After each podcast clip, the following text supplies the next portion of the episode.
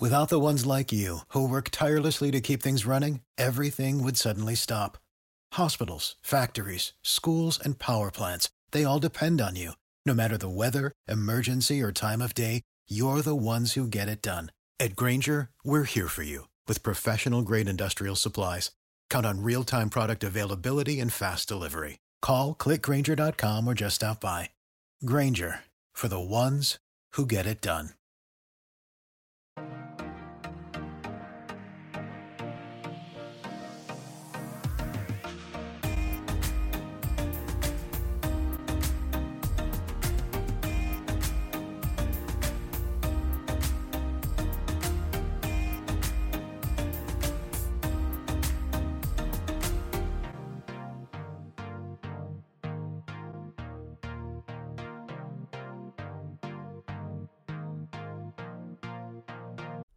There is 35 minutes until Murph's Car Town and Sports Shop opens, and I have so much to talk about.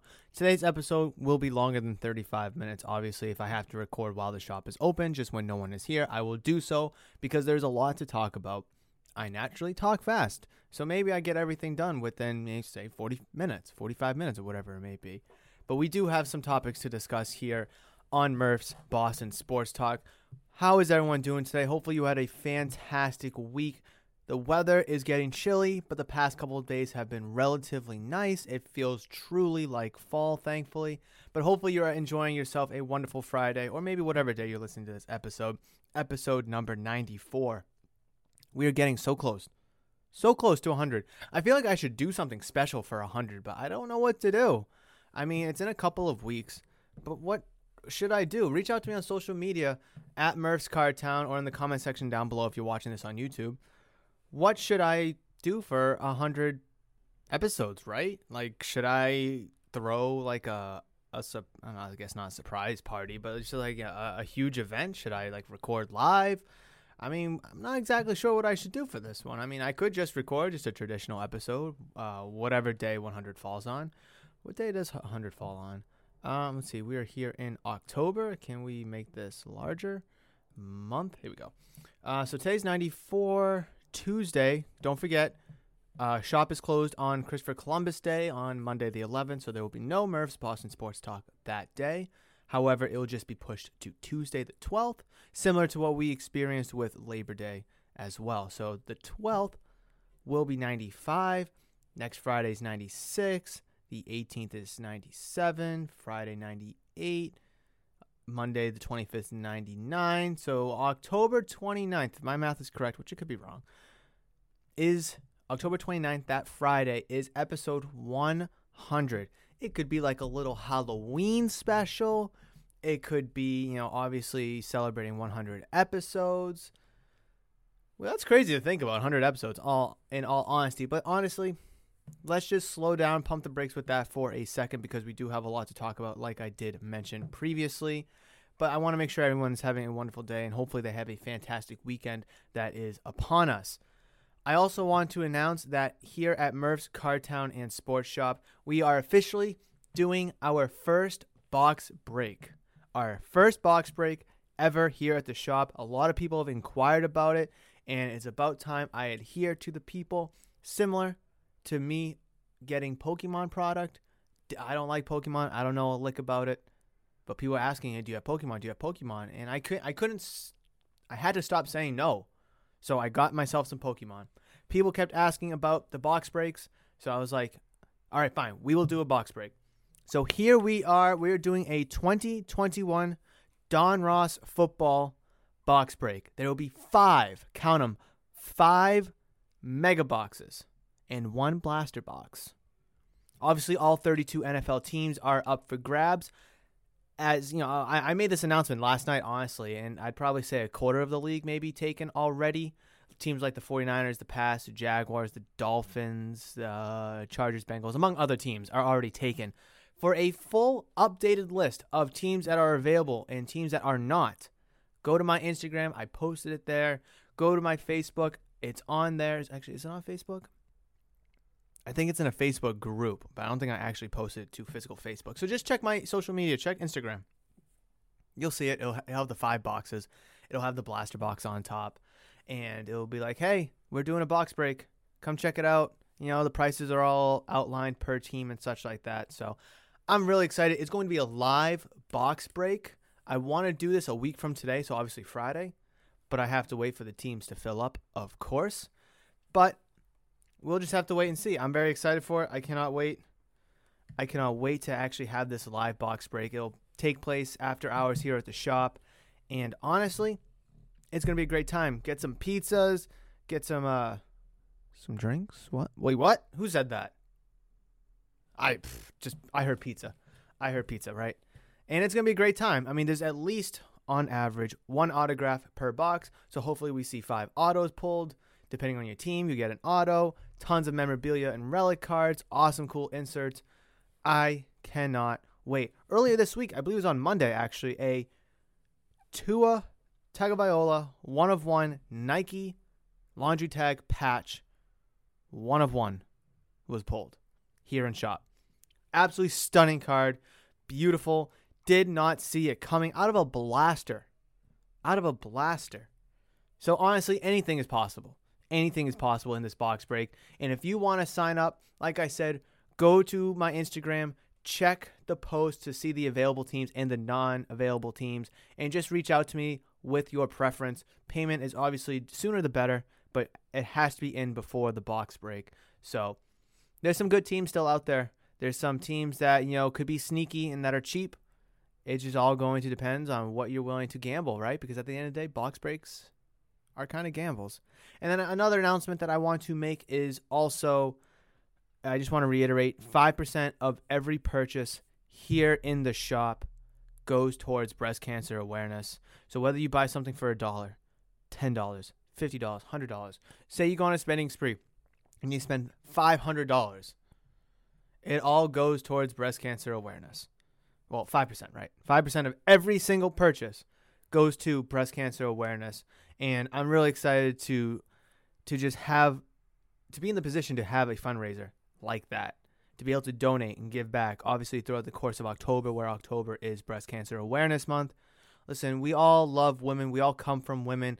Our mothers are all women. So it's something that is I feel so comfortable doing because, you know, women have, you know, strongly impacted my life and I'd probably say they've impacted a lot of people's life too. And obviously if we're able to take a step uh, take a step to end cancer or at least a form of cancer, then I think that's an absolute bonus. That's an absolute plus in life. So enough with enough with the, the shop stuff because you you may not be here for the shop stuff, but let's get into the sports talk topics because I would assume that's your that's what you're here for. But since the shop and the podcast are one and of the same, they kind of get mixed up and go intertwined together. So here we go. Let's first talk about the Red Sox Yankees wild card game. I'll briefly talk about this because it's, you know, obviously it happened on Tuesday. We're now here on Thursday. And I want to talk more about, you know, the Red Sox, their series against the Rays now that that's official. And of course, the Patriots game upcoming against the Houston Texans. This game on Tuesday for the Red Sox. Nuts. I'll just, period. Nuts. 2 nothing early lead for the Red Sox. I personally didn't see it coming. I know uh, Bogaerts hit a nice two-run home run to drive in to drive in Devers to give the Red Sox an early two nothing lead over Gerrit Cole. Gerrit Cole obviously did not have his best stuff. That was definitely been easy to see. And now he's like, what is he, two and three in uh, winner take all games, which is like the most losses in like MLB history, which Loki kind of seems low. I thought maybe like the most losses would be like six or seven, maybe, but maybe that's just me thinking a little too much. Gerrit Cole, two innings, or two plus innings, five hits, three earned, two walks, only three strikeouts. He was only able to get six outs. Your $300 million pitcher, six outs in the biggest game of the year. Sucks. I said this leading up to the July 30th deadline. The Yankees should be sellers at this deadline. Now, they were like 10 games out of the American League East at the time. They made a little push. They went on a big winning streak. Then they kind of collapsed, and they've just been so mediocre the majority of the season. Yeah, 92 wins is nice and all, but it's just not. It's not good enough. It's not good enough. I mean, I was saying they should trade Gleyber Torres. I was saying they should trade Gary Sanchez. Just move players to put them on better teams. Shouldn't have traded for Rizzo. Shouldn't have traded for Joey Gallo, but they still made those moves. Why? Obviously, because you want your team to have a chance. If you're even remotely close, you want to give yourself a chance. I get that. But the Yankees have literally done nothing with this roster for the past few years, and the roster is relatively the same. Judge, Stanton, Torres, Gardner, Urshela, Sanchez. They're not doing anything. I mean, I'm not going to sit here and tell you to trade Aaron Judge because no, that, that's just stupid. But like trading for Gallo, trading for Rizzo, they were nice moves. I mean, it just still didn't work out. Was it the pitching? Was it the lack of hitting? Well, maybe it's a combination of both. I mean, you would expect that your $300 million pitcher would be able to pitch in a winner go home game, at least give you five, six innings, right? So, Yankees have a lot of question marks going into this offseason. What are they going to do? Are they going to try to strip it down and maybe rebuild it? But that's not the Yankees' way. Or do they want to shoot for another 91 season, get to the wild card game, or maybe the divisionals, and then lose again? That's all up to them. And enough with the Yankees. Let's talk about the Red Sox, how they were really able to kind of. Obviously, the two runs was nice in the first inning. Then you get an additional run in the third. But just, I didn't feel comfortable with that. I really didn't. I mean, the Red Sox three run lead would hold until the top of the sixth inning when Anthony Rizzo hit a home run down the right field line. And now it's three to one. So it's just like the game never felt out of hand. I never felt safe because it's the playoffs. It's Red Sox. It's Yankees it's like, I mean, anything can happen in playoff baseball, A, and B, anything can happen between the Red Sox and Yankees. So it's like, yeah, they hit a home run, walk a guy, next thing you know, they hit a home run, and now it's tied.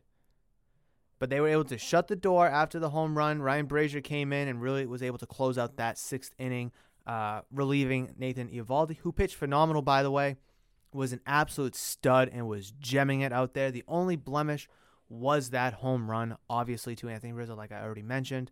Other than that, he pitched like a true ace. I know only five and a third, not what you want to see from your ace, but the bullpen really stepped it up. Like I said, Brasier two thirds to close out that sixth inning. Tanner Houck inning of relief. Hansel Robles inning, and then Garrett Whitlock an inning as well. Gave up a run there.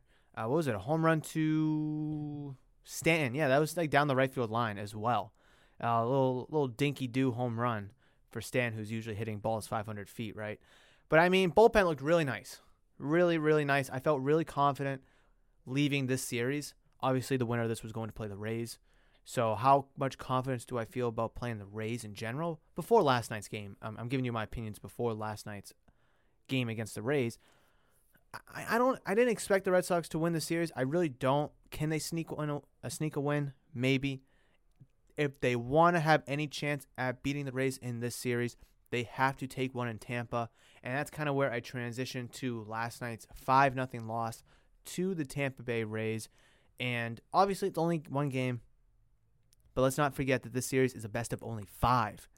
Usually, playoffs are a best of seven. Not in the league division series, it's a best of five. So, first team to three wins will win the series. So, losing one is actually kind of monumental here and I might swing back to the Yankees game because I do have a couple other thoughts. But like I said, it happened on Tuesday. I really want to talk about this Red Sox Rays series because that is what's on hand. I don't mind Eduardo Rodriguez getting the ball game one because, I mean, do you rush Chris Sale on short rest? Probably not. I mean, was it short rest? When was the last time Chris Sale pitched? Uh, let me see. When was the last time Chris Sale pitched? Was it was during the Nash? Was it the last game against the Nationals, the final game of the year? Uh, it was, it was, and he didn't really pitch well that game either. So, um, what game? That was Sunday. So Monday, Tuesday, Wednesday, Thursday. It would have been four days rest. I don't feel comfortable. I mean, he just traditionally speaking in the playoffs. I mean, three days, two days rest is good enough, right? I mean, he just came back from Tommy John, so it's not like you want to rush him back. I mean, you do have other pitchers at your disposal, like Eduardo Rodriguez. Nick Pivetta. And I mean, so I don't hate giving Erod the ball here. I just hate how lackluster his start was. One and two thirds, gives up two earned. Mm, Garrett Richards was nice. He was able to, uh, you know, get out of that inning. You know, just you know, third, just get out of the inning, right? And then you go to Nick Pivetta, which I mean kind of was a question mark to me. But I I don't know. You go four and two thirds. You give up four hits, three earned, two walks. I mean, ugh. I mean, obviously the third, it's only a run, so it's not like you are gonna yank him after a run. It's only the third inning, right? But then here comes the fifth inning, and then the seventh inning. So it's just like I think I'd rather have seen Garrett Richards come out for that third inning. I think would have been ideal, and then maybe have a relief pitcher to get you out of any jam that he may come into, and then have Nick Pivetta kind of you know be that long guy if Garrett Richards was to run into any trouble. I mean, I understand the postseason. You're going to have starters pitch. You're going to have relievers pitch. You're going to have your closers pitch in the fifth inning. It's just going to be all over the place in terms of how the pitching lines up, especially Alex Cora, who is such a a mastermind with how he tries to meticulate matchups and who to have pitch when and such like that. And I'm not complaining about this because, like I said, it's the playoffs. Anything is happening. If this was game seven, everybody is pitching. Everybody will be ready to pitch. So it's only game one, so I cannot overreact. But I do wish that Garrett Richards Nick Pivetta thing was handled just a little bit differently. Is that going to change the outcome? No, because the Red Sox were only they weren't able to get any runs. Nine hits, but no runs to show for it. So I'm not going to sit here and tell you like, oh, if you had Garrett Richards go a couple innings, they're going to win. No, because they weren't able to score any runs. But just I don't want a, a starter, a potential long relief guy, go a third of an inning. I think that's just a waste because then you bring in Pivetta. Yeah, you have. Uh, I don't even know if Martin Perez is on the Red Sox playoff roster. Uh, Red Sox playoff.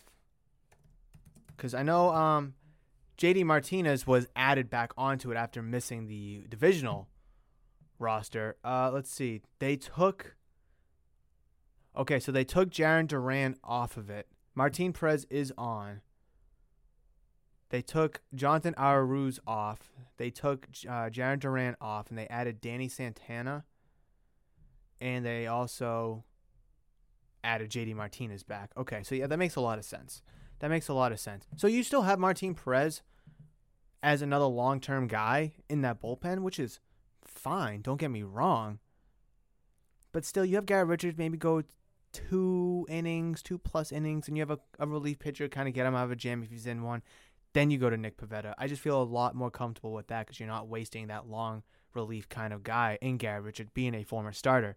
Because you're not going to get four, uh, you know, three, four innings out of Josh Taylor, Adam Ottavino, Matt Barnes, Hansel Robles for that matter. You're not going to get those kind of innings from those guys. So that's kind of why I wish it was handled a little bit differently. I'm sure Alex Cora is going to make adjustments for game two. I, I you know, I wouldn't put it past him. I don't like Kike Hernandez leading off. I've told you guys this for a long, long time. Is I'm not comfortable with him leading off. I don't think he's a good leadoff hitter. Now, Kyle Schwarber led off in the the wild card game, and he was hitting second in this game. Do I think he's a better leadoff hitter than Kike Hernandez? Maybe generally speaking, over the long term, no. But Kyle Schwarber was one for three with a walk. Obviously, that massive home run off Gerrit Cole in the third. And he also went two for four last night against the Rays. So, I mean, I know he's not you know a speed threat, but I mean, just getting someone on base who has a little bit of pop, I mean, you, you, you can't hate that, right? I mean, like I said, over the course of the regular season, I would not want Kyle Schwarber to be my leadoff hitter. I would want him more in the middle of the lineup. Maybe two. I don't I don't mind that. I know kind of lineups and the philosophy of having or setting your lineup in baseball has kind of changed over the past two, three, five, even ten years. But Kike Hernandez, I just I just don't think he's it. I don't I mean, yeah, he was one for three with a walk in the wild card game and 0 for 4. But it's not like I'm just looking at this 0 for 4 game last night. I've been saying this for months, literal months. I mean, he's a 250 hitter. He every game, on average, every game he's gonna go one for four. I personally just don't want that from a leadoff hitter. I mean, he's got the pop with 20 home runs. Cool. 60 RBIs, 84 runs, you know, on base plus slugging, 786. It's just, oh, I feel like he would be better used maybe elsewhere in the lineup. Like, I don't want to just, you know, shove him to the bottom of the lineup and we can be like, oh, we can, you know, get the bottom half of the lineup going. which he could. I mean, I know Christian Arroyo's kind of playing pretty decently down there in the nine spot. Uh, he did go 0 for 3 in the wild card game, but he went 2 for 3 last night. I, I honestly wouldn't mind Kike being the the two hitter for tomorrow's game. I, I really wouldn't. And obviously, you just kind of have to gauge it. You gotta be able to do things that make you uncomfortable. And I know Alex Cora is willing to do that. You saw that in the 2018 playoff run, you know, when they played against the Astros and then the Dodgers in the World Series. Obviously, 19, they didn't make it. He wasn't with us in 2020 last year. But this year, you know, you've seen in the wild card game, he did not have JD Martinez on their roster. So he's willing to do things that are risky, potentially uncomfortable for, you know, at least from our perspective, the fans' perspective. And I think kind of having Kike not lead off is something you need to do. Have someone out there who's a good hitter, who can get on base, has a lot of pop, and kind of set the tone for, you know, your big hitters. Bogaerts, Devers, Renfroe, even. Verdugo's kind of coming along a little bit. And then when JD Martinez hopefully gets healthy again. So it's tough. Do not get me wrong. It's tough. Managing a baseball game in the playoffs is tough. In the regular season, it's hard, yes, but it's a lot more easier because it's 162 freaking games. You're not going to be making all these micro moves, you know, in the middle of June uh, of a best of four series against someone that you play once every three years. You're not going to do that. But here in the playoffs, when every game matters, especially a best of five, if this was a best of seven, you know, I'm not, like I said, I'm not overreacting because my expectations for the Red Sox against the Rays are low. Would it be nice if they win a couple games, push it to five, and maybe still lose, or maybe even pull it out? Of course, obviously, but I also have to be realistic because I am I am not biased on this show, on this podcast. I am not biased. You know that. So, what am I looking forward to in game two? Right, game two is today at 7:02 is first pitch. Why on God's green earth is it 7:02? I, I I don't understand. This is the dumbest thing. What am I looking forward to? Well, Chris Sale's on the bump today. I need a good start from Chris Sale. I'm not too worried about the bullpen getting tired out because there's a lot of arms. You know, if you're not pitching, if you didn't pitch yesterday, if you're not pitching today and you're not pitching tomorrow, you're in the bullpen, right? Maybe with the exception of Chris Sale. Uh, what am I looking forward to? I want to see a good start from Chris Sale. Five, six innings, at least six innings, right? Really set the tone, shut them down. And then it kind of leads into my second point where the Red Sox need to get some offense cooking early. You were stagnant all game yesterday, no runs, nine hits, which is nice, but I never felt like a chance that they were going to be able to push through a couple runs in a you know a couple swings and make this a game again. When even when it was two nothing, three nothing, four nothing, five nothing, whatever. I just never felt like that from the Sox. So if they can strike first blood in the first three innings, get a run or two, I'll feel comfortable. I don't want to say comfortable, but I'll feel pretty good. I'll feel decent about that. Because I feel good about Chris Sale. I think he can shut them down. I'm hoping at least. And, you know, I'm starting to regain my confidence in the bullpen. So this also leads to my third point is just more consistency or stay consistent from the Red Sox bullpen. I don't think that they'll, you know, I mean, obviously Garrett, uh, Nick Pivetta gave up a few runs, but I'm not going to hold that against him all too much because he's not a reliever at heart. Obviously, he might be plugged into the bullpen here in the playoffs. But at the oh Jesus, I almost unplugged my mic. but at the end of the day, I just want to see the bullpen stay consistent, regardless who's out there. Robles, Brasier, who's really come on the second half of the season, well, actually like September, honestly. Uh, Matt Barnes, Adam Ottavino.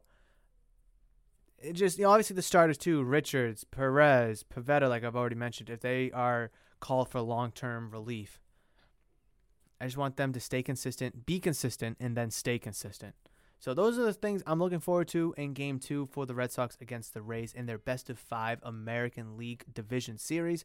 Game Two is tonight at 7:02, which is the still stupidest thing, just 7 7:05, just whatever. But Red Sox need to steal, like I said, they need to steal one in Tampa in order to have a shot. They lost last night, so tonight is it a must-win? Yeah, I'd say so. Now, if they lose, do they still have a chance? Well, your backs are up against the walls at Fenway Park. That's going to be a conversation for Tuesday's episode of Murph's Boston Sports Talk. But go win tonight.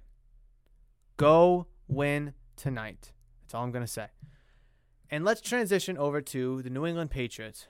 Probably the best 1 and 3 team you've seen in a long time. Honestly. And against the Houston Texans, you know, I heard on the radio like, you know, this should be a layup. This should be a game where you get you guys right and such like that. Work on the little things instill some confidence in the running game, the defense, because Mac Jones is getting overworked early. And honestly, all those points I agree with. I don't think the defense needs to get confidence instilled in them because I think they're good. They're one of the best defenses in the league, top five, uh, top ten at least in a lot of categories. For a team that's one in three, I mean, besides that Saints game, you've given up less than 20 points in every game. Can't complain. I mean, obviously, you want to see you know, a fantastic number, like maybe like 15 or 16 points per game. But you gave up, what was it, 17 to the Dolphins. You gave up, uh, what was it, 18, 19? Oh, how many points? Uh, 19 to the Bucks. What was it, 7 to the Jets? Or 6 to the Jets, excuse me. And then 28 to the, the Saints, which is kind of like a sore thumb. But I mean, like I said, this is one of the best one and three teams in this in the league right now, and maybe in a long time, honestly, because – I've said this before. They could easily be 4 0. Easily be 4 0. Harris doesn't fumble the ball. You kick a field goal, score a touchdown. Uh, it doesn't guarantee that the Dolphins aren't going to walk down the field and score points themselves, but at least it puts you in a winning position. Jets, they beat the Jets. The Saints, Mac Jones threw the ball. Jonnu Smith went off his hands, picked off by Malcolm Jenkins for a touchdown, which gave them 28 points. But say that doesn't happen, they're at 21. The Pats had 13 points at that time and then you know they go down, they get a touchdown. Now it's 21-21. Can't guarantee you a win, but still puts you in a winning position with the game being tied. Obviously, the game against the Bucks, Nick Folk hits that field goal. They're in a winning position. I'm not going to say that Brady can't lead the Bucks down the field for a field goal of their own, but still, you are in a winning position where you would be up 20 to 19. So it's like, ah, you could easily be 4 0. As much as you're one and three, and that looks ugly, you could easily be four and zero. Oh. The Saints look pretty good. The Bucks are obviously, you know, the Bucks. So it's like those are two fairly good teams that you just lost to. I mean, the Saints score, the final score for the Saints game doesn't look pretty. But when you break the game down and look at this, this, and that, it's like, damn, they could have won that game. You know, a couple little things went off. They could have won that game. Please pardon this interruption but I just had to go uh, help a couple customers that walked into the store. Obviously, in the world of editing, you'll never you never have noticed that. But I mean, I was recording. I had my train of thought, and then obviously I had to go open Murph's Cartown Sports Shop because it opens at noon, and I'm now recording past noon. And you know, I've said this a couple times. You know, I might have to stop and go, stop and go, but you'll never know because I'll pause it, I'll go, I'll come back, and I'll record, and you'll never know the difference. But I obviously listened back, you know, 10 seconds to what I was saying about, like, you know, the Pats potentially being 4 0. Ah, I just got interrupted again. Sorry. Okay, back to what I was saying. I know I lost my train of thought, and I was trying to recoup it. But the Pats could easily be 4 0. I know I mentioned that a few times, but they're not. They're 1 and 3. And I really feel like that this game needs to be a get right game for the Patriots. The defense, like I said, is fine. You should really be able to shut this Texans offense down almost easily, right? I mean, they have no legit weapons. Brandin Cooks, though, for the Texans, has been playing like a Pro Bowler. I ain't gonna lie. He is playing like vintage Brandin Cooks, and he's had a couple different quarterbacks the past couple of years. But it seems like it hasn't stopped him. He's really balling out for the Texans, and he's been a good bright spot for that Houston offense. But honestly, J.C. Jackson or whoever they throw on him should be able to shut him down. And I don't want to say it's going to be easy because the way Cooks is playing is so well. But this has to be a get right game. They need to win this, duh and they need to get that running game back on track. So, a few things that I am looking forward to in this game is obviously the running game. The running game sucked against the Buccaneers, and it, overall, it hasn't been all that impressive. Damien Harris did look pretty good uh, week one against the Dolphins up until he had that fumble. Rhamondre Stevenson has been healthy scratches. JJ Taylor got put in the doghouse for a fumble. It's like without James White, you can't do that to these young guys, right? You have Brandon Bolden, but he's more of a special teamer. I mean, you don't want to have to rely on him to be your third down guy. So get JJ Taylor involved, get Rhamondre Stevenson involved, get Damien Harris going, right? I want to see the Pats really rush the ball, really take advantage of a soft spot here in the schedule with the Houston Texans to kind of rework that running game back into the offense because what we saw last week against the Buccaneers when they rushed the ball not even 10 times, I don't even know what the number was. Uh, hold on, let me look at that real quick. Um, how many times did they rush it? Um, Patriots, Patriots, rushing.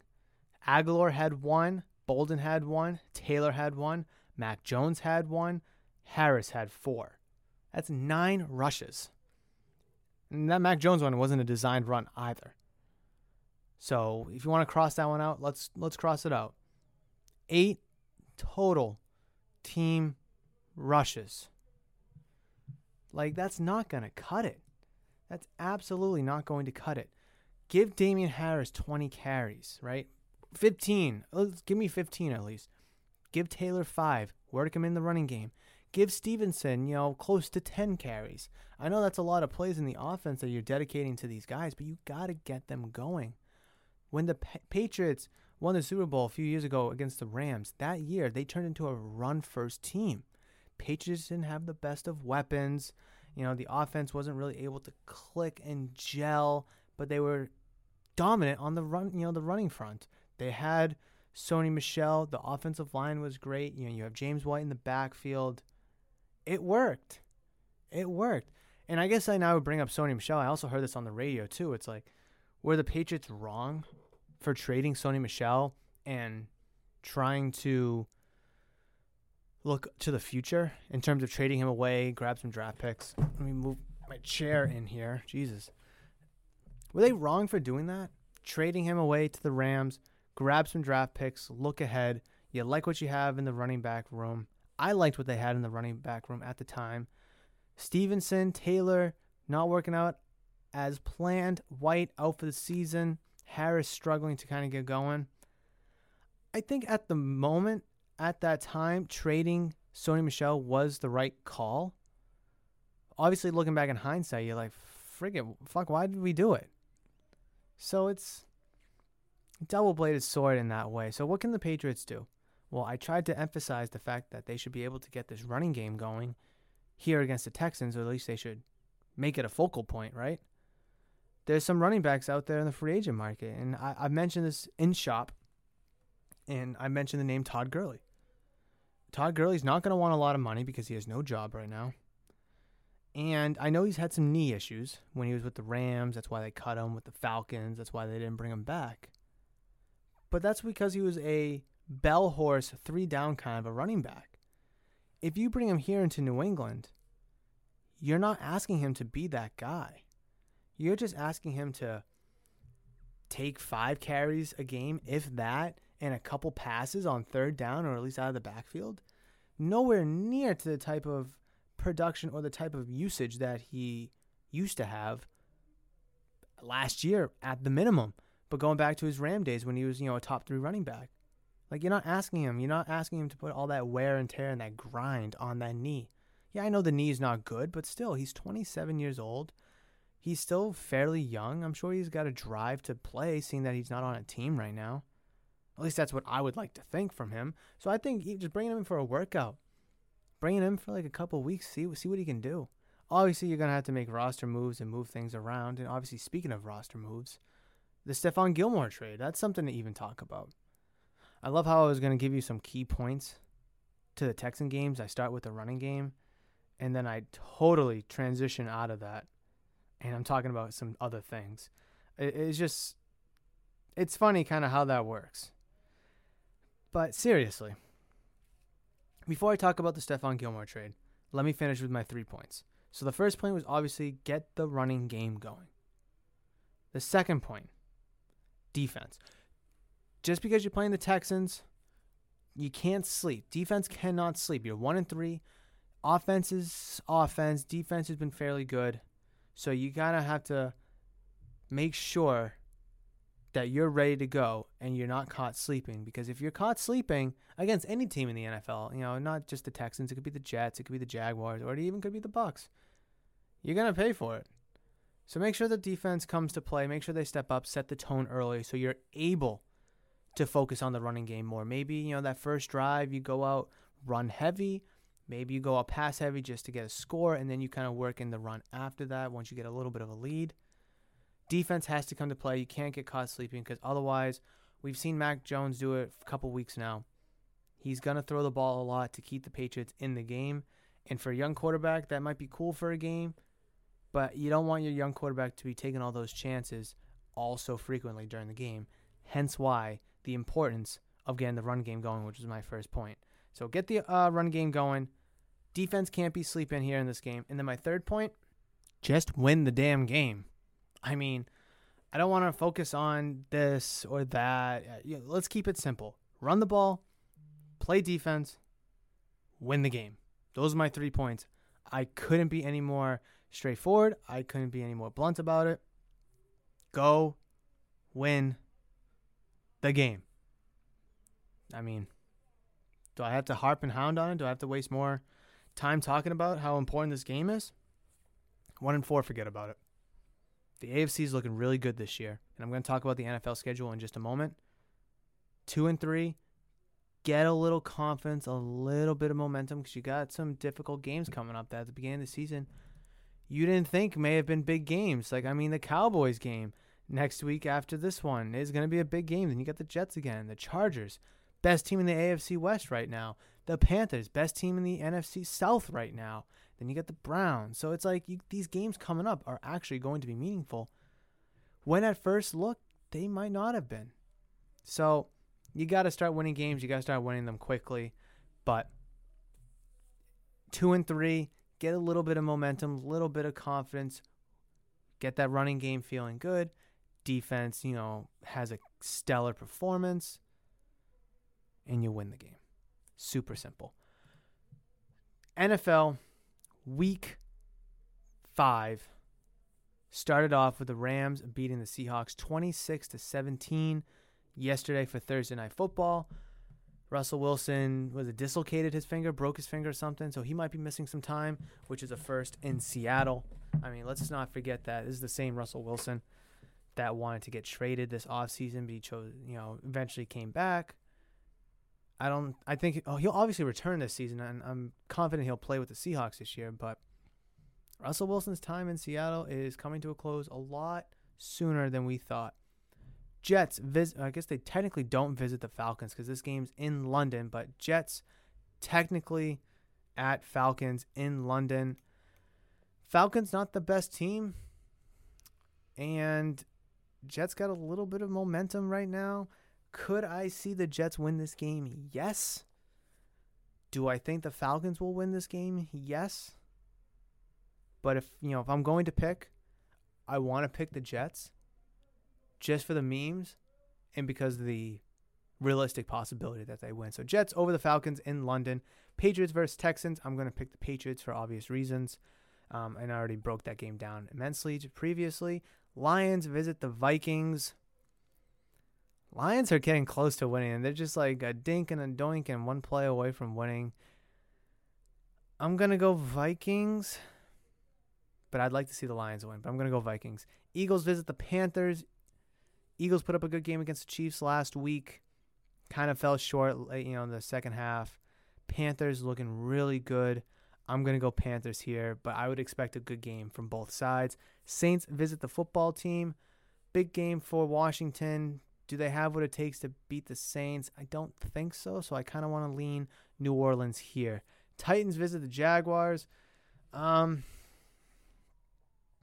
everything going on with Urban Meyer in Jacksonville makes you want to pick the Titans, but they just lost to the Jets in overtime. Titans are the better team, but the Jaguars are going to sneak one out at some point. Is it this week? I don't think so, so I'm going to go Titans. Dolphins visit the Buccaneers. Far commute. That's a joke, guys. That's a joke. Um, Buccaneers, obviously. Packers visit the Bengals. Bengals are a sneaky good team. This is no layup for the Packers. Originally, this was probably a layup, but they're no they're no joke this year. The Bengals, Packers, obviously the Packers. This is gonna be a really good game. I am really interested in this game. I could see the Packers still blowing out the Bengals just because at the end of the day they are the better team. Some sirens are going off and it is annoying. Okay, they've drove by. I could also see the Bengals winning this game though. In, in a close, hard fought battle, I could see the Bengals winning. I'm going to pick the Packers because I think they're the better team here and they should win.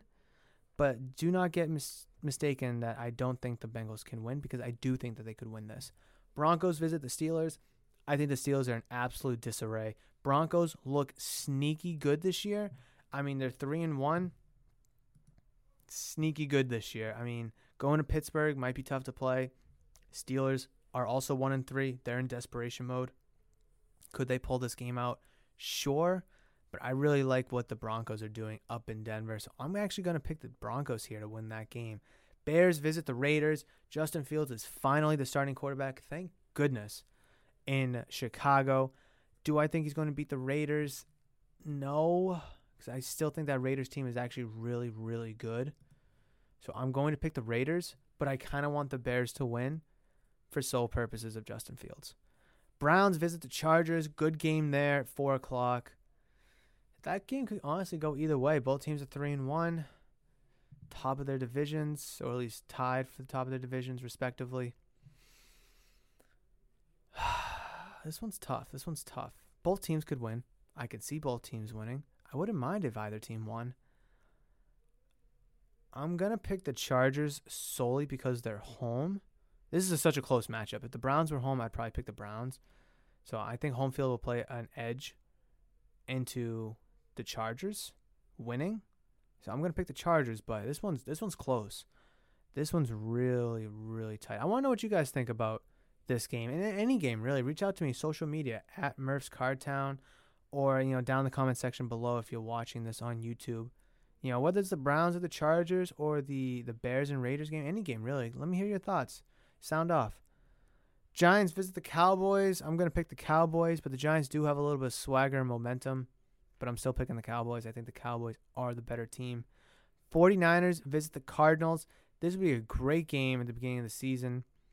I'm to lean Arizona because they're just so hot. They're so good. They're still undefeated, correct? They're the only team that's still undefeated. A lot of people expected the Cardinals to be good, but I don't think many people expected them to be this good. And I think that'd be a huge statement win over the 49ers, who a lot of people picked over the Cardinals. And I believe in my preseason prediction, I also, also, did I write it down somewhere?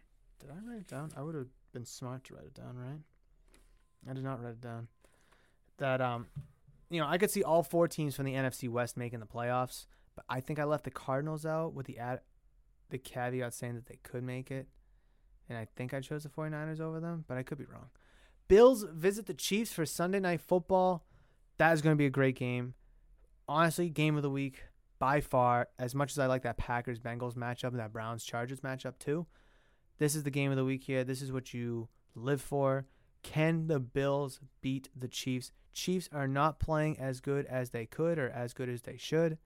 This would be a great statement game for the Buffalo Bills. Be like, listen, you beat us last year, but that doesn't mean you're the king of the AFC. The uh, the Chiefs have been shown to be susceptible this season. That defense is not the best. That offense is still very powerful, but they could be slow at times. Bills need to win this game and really prove and also get that tiebreaker too because you know if the records are similar and it comes down to it, tiebreaker is going to be massive. And then for Monday Night Football, we have the Indianapolis Colts visiting the Baltimore Ravens.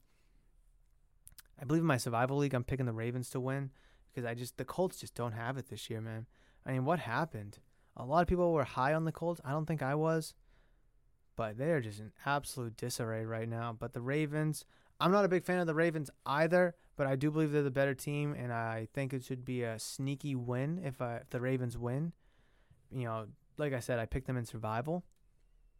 So if the Ravens can get this dub, then that'd be nice because you know, I get to save the better teams for later on. And like I don't really see myself picking the Ravens any other time soon this year because, like I mentioned earlier, I don't believe in them that much. So I'll be definitely looking forward to that game as well. So just to recap really quickly, I have the Jets over the Falcons, Pats over the Texans, Vikings over the Lions, Panthers beating the Eagles, Saints defeating Washington, Titans defeating Urban Meyer. oh, uh, sorry. I trying to be professional here, but it's hard to uh, stray away from jokes when they present themselves. Titans over the Jaguars, Buccaneers beating the Dolphins, Packers winning over the Bengals. but I love that game right there.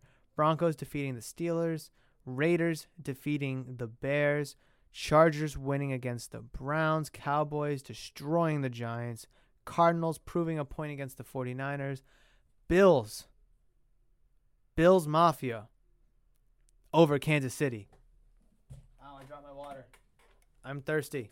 Bills over Kansas City, and then the Ravens over the Indianapolis Colts. That is who I have for week five. Cannot wait to see how this plays out. Fantasy, big week of fantasy. A lot of players are also injured, which kind of sucks, but you know what? Bye week doesn't start till next week, so you gotta. Fantasy's a long season, man. You just gotta kind of, you know, fight through it, honestly. So we'll see where we are at the end of this week in terms of that. But I believe that's everything I wanted to talk about in today's episode. At least from my end, recording, it was kind of uh it's kind of jacked up a bit.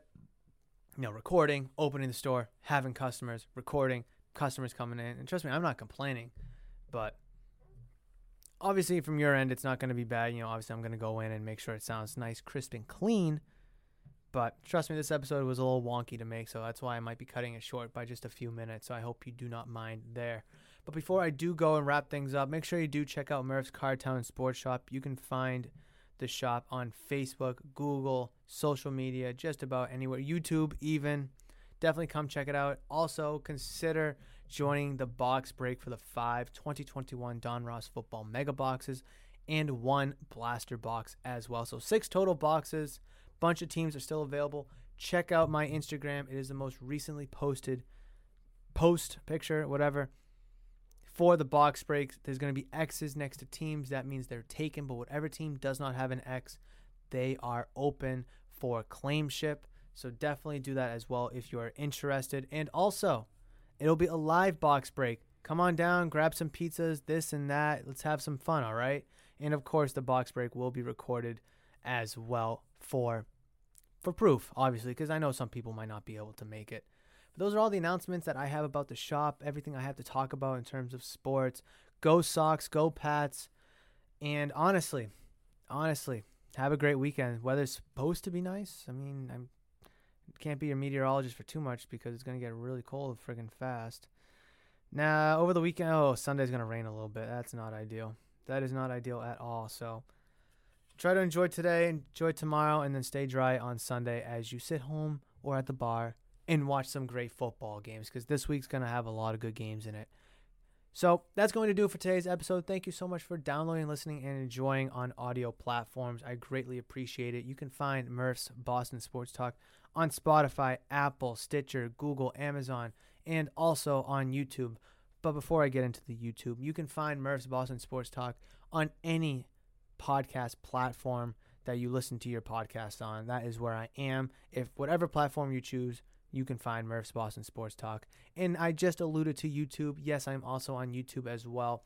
Every single podcast episode is on YouTube, along with extra content, vlogs, um, shop videos of the like. So definitely go consider checking that out if you haven't. But if you're already listening to this podcast on YouTube, thank you so much.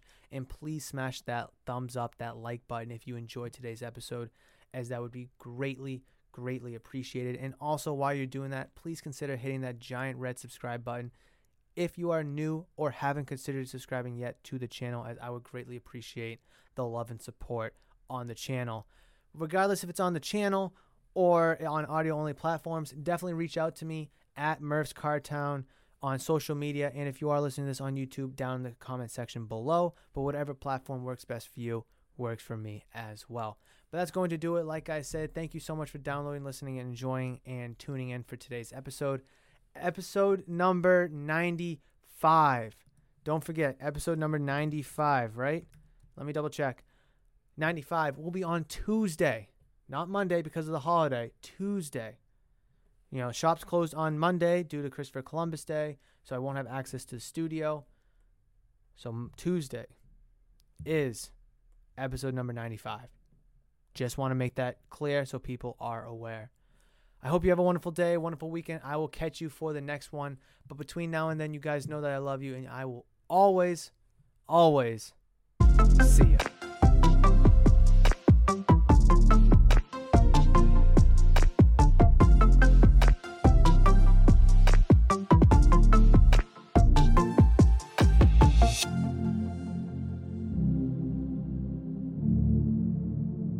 Support for this podcast and the following message come from Corient. Corient provides wealth management services centered around you. They focus on exceeding your expectations and simplifying your life. Corient has been helping high achievers just like you enjoy their lives more fully, preserve their wealth, and provide for the people, causes, and communities they care about. As one of the largest integrated fee only registered investment advisors in the U.S., Corient has deeply experienced teams in 23 strategic locations. Corient has extensive knowledge spanning the full spectrum of planning, investing, lending, and money management disciplines. Leverage Corient's exclusive network of experts to craft custom solutions designed to help you reach your financial goals, no matter how complex they may be. Real wealth requires real solutions. For more information, connect with a wealth advisor today at corient.com. That's C O R I E N T.com. Corient.com. You know how to book flights and hotels. All you're missing is a tool to plan the travel experiences you'll have once you arrive. That's why you need Viator. Book guided tours, activities, excursions, and more in one place to make your trip truly unforgettable. Viator has over 300,000 travel experiences to choose from. Everything from simple tours to extreme adventures and all the niche, interesting stuff in between. So you can plan something that everyone you're traveling with will enjoy. Real traveler reviews give the inside scoop from people who've already been on the experiences you're considering. So you can plan with confidence. Free cancellation helps you plan for the unexpected. And 24 7 customer support means you can travel worry free. Download the Viator app now and use code Viator10 for 10% off your first booking in the app. Find travel experiences for you. Do more with Viator.